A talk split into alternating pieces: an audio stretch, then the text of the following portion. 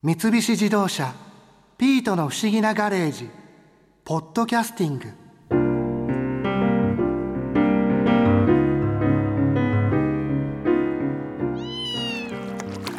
この前の山猫冒険団結成3周年パーティー楽しかったですね。新一そんなこと言いながらさっきから私の裸ジロジロ見てるでしょ。え？ああいやあの綺麗だなと思って。え？やめて。恥ずかしいじゃない。ああはい。すいません。もう見ません。バカね。本当は愛する人には見てほしいものよ。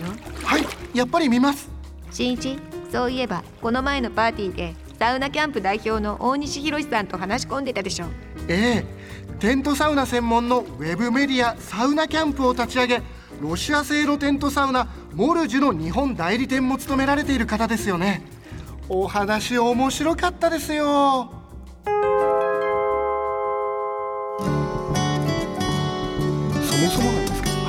このテントサウナっていうのはえどういうものなんですか、テントサウナ、まあ、ざっくり説明すると、まあ、テントの中に薪ストーブを入れて中を温めるんですね薪で。でそのストーブの上にサウナストーンと言われてる、まあ、蓄熱性の高い石、はい。まあ、言ったら溶岩みたいなものですね。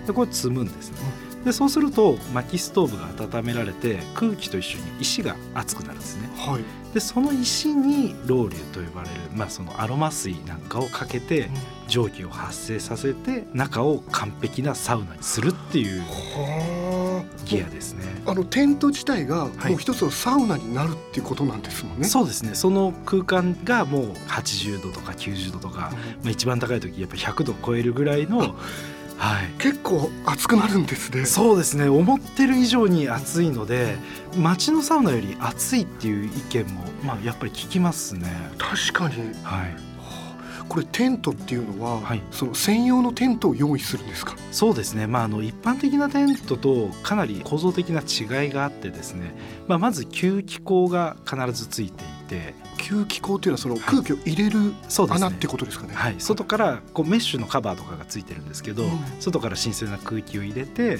中で燃焼するので必ずフレッシュな空気が必要になるんですね。でそれから煙突の穴がついていて薪ストーブから煙突を出して外に煙を逃がす、あはい。あ、、あとはやっぱりそのサウナなのでうん。耐熱性とか防火耐火の基準というものをまあ満たしているものがまあ一般的には使われていて、これはもうそのテントサウナ専用のテントみたいなことになってくるんですもんね。そうですね、まあ、あの海外だとモバイルサウナとかフィッシングテントなんて言い方もしましてロシアとかだと釣りと一緒にそのサウナを楽しむっていう文化もあるんですね。はい。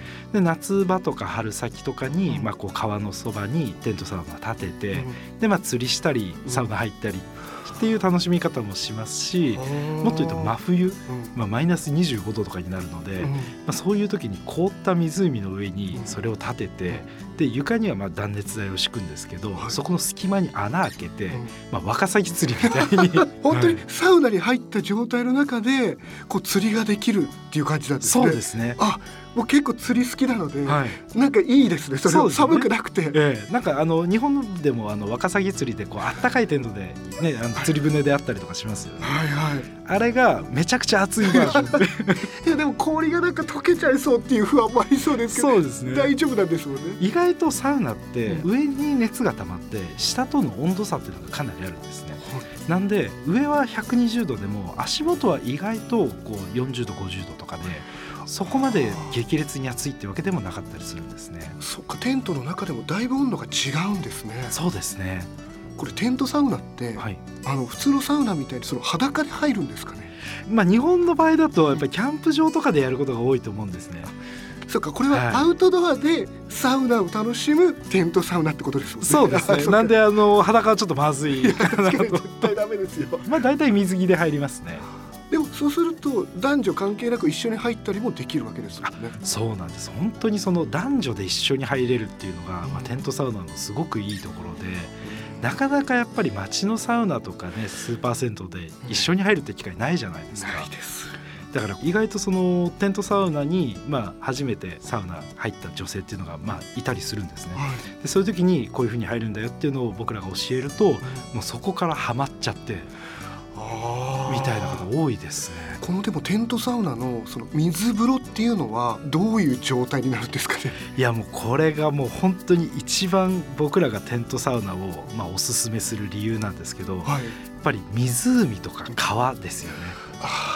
自然の水風呂ってことなんですね。そうなんです。そこに飛び込めるっていうこの贅沢さが。ーあーでも寒くはないのか。温まってればいけるんですかね。あもう全然いけますね。僕らあの真冬1月でも2月でも川飛び込みますので、うーん。本当にその天然の水風呂ってもう肌にすごく柔らかくてなんかこう入ってて無理がないというか、うん。施設で例えば2度3度の水風呂ってすごくきつい感じがするんですね。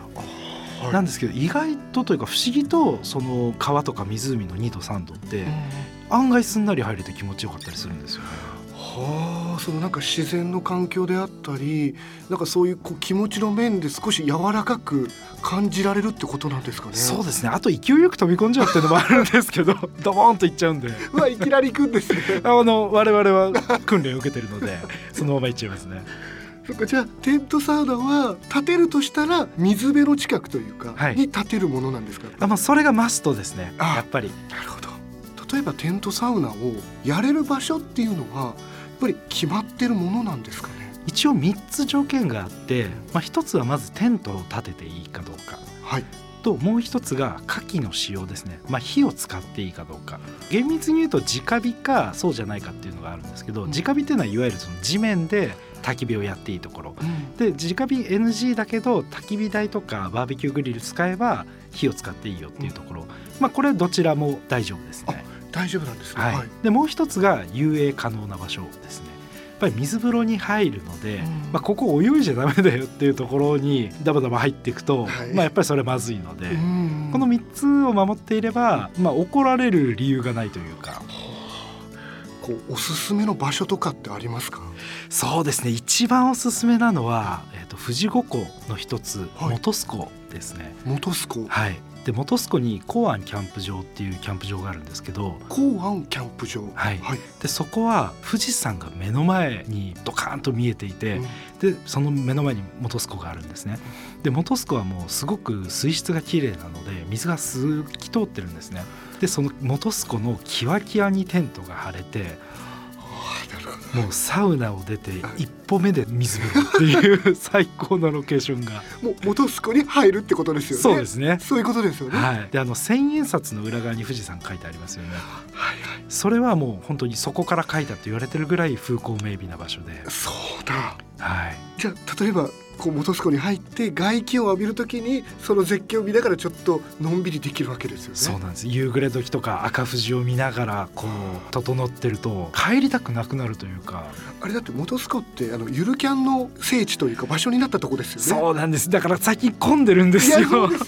前は空いてたんですけどねそれこそ、ええそういうキャンプ場でテントサウナ建てたら周りから「おなんだあれ?」みたいな なりませんか？結構言われますね。あの急におじさんが何やってんのって話しかけてきて、サウナやってますって言ったらちょっと入らせてくれって言って でその場でパンツ一丁で入り始める人とか 結構いてコミュニケーションも割と活発に行われますね。あー確かにでも珍しくてはい。こう人が集まりそうですもんね。なりますね。やっぱり物珍しいっていうのはあるのでここの玉川キャンプ村でもテントサウナっていうのはできるんですか？そうですね。玉川キャンプ村さんは非常にテントサウナに対して理解のあるキャンプ場さんなんで、まあ、僕らもかなり頻繁にやらせていただいてますね。おすすめですか？場所としては。そうですね。もう本当にここは何といっても水が素晴らしいんですね。非常に綺麗な川が流れてまして、まあ、あの小菅村という場所自体がミネラルウォーターの採水地になってる場所なんですね。ええあそうなんですね。そうなんです。なんであのキャンプ場の中にも湧き水を汲めるポイントがあって、まあ、そこのものはもう本当に直接飲めるぐらいものすごくあの水が綺麗な場所なんですねあーじゃあ川の水も当然その綺麗なんですねかなり。そうなんです。もう本当に天気がいいと、うん。まあ、青く透き通ってて、うん。もう着いた時にもう入りたいっていう気持ちが 湧き上がってくるぐらい。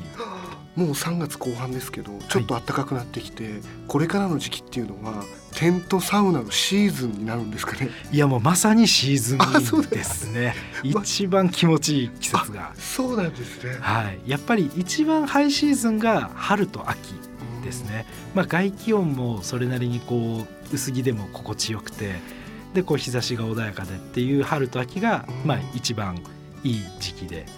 でちょっと玄人向けになると真冬とか雪とかギンギンの川とかあとやっぱりキャンプ場さんに人が少ないので、まあ、すごく空間を贅沢に使えるっていう魅力がある冬でオフシーズンが真夏ですね。じゃあ本当にこれからの時期はテントサウナ体験してみるなら一番いいシーズンってことなんですね。そうですね。今からの時期が一番おすすめですね。なるほど。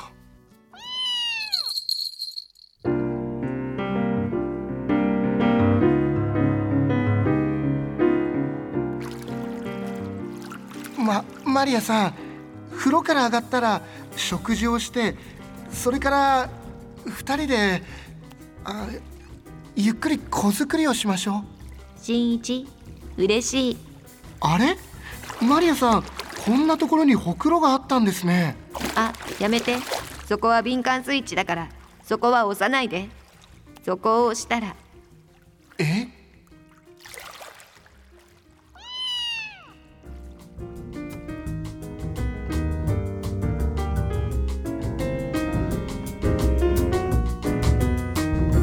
自動車ピートの不思議なガレージポッドキャスティング。このお話は Drive your Ambition 三菱自動車がお送りしました。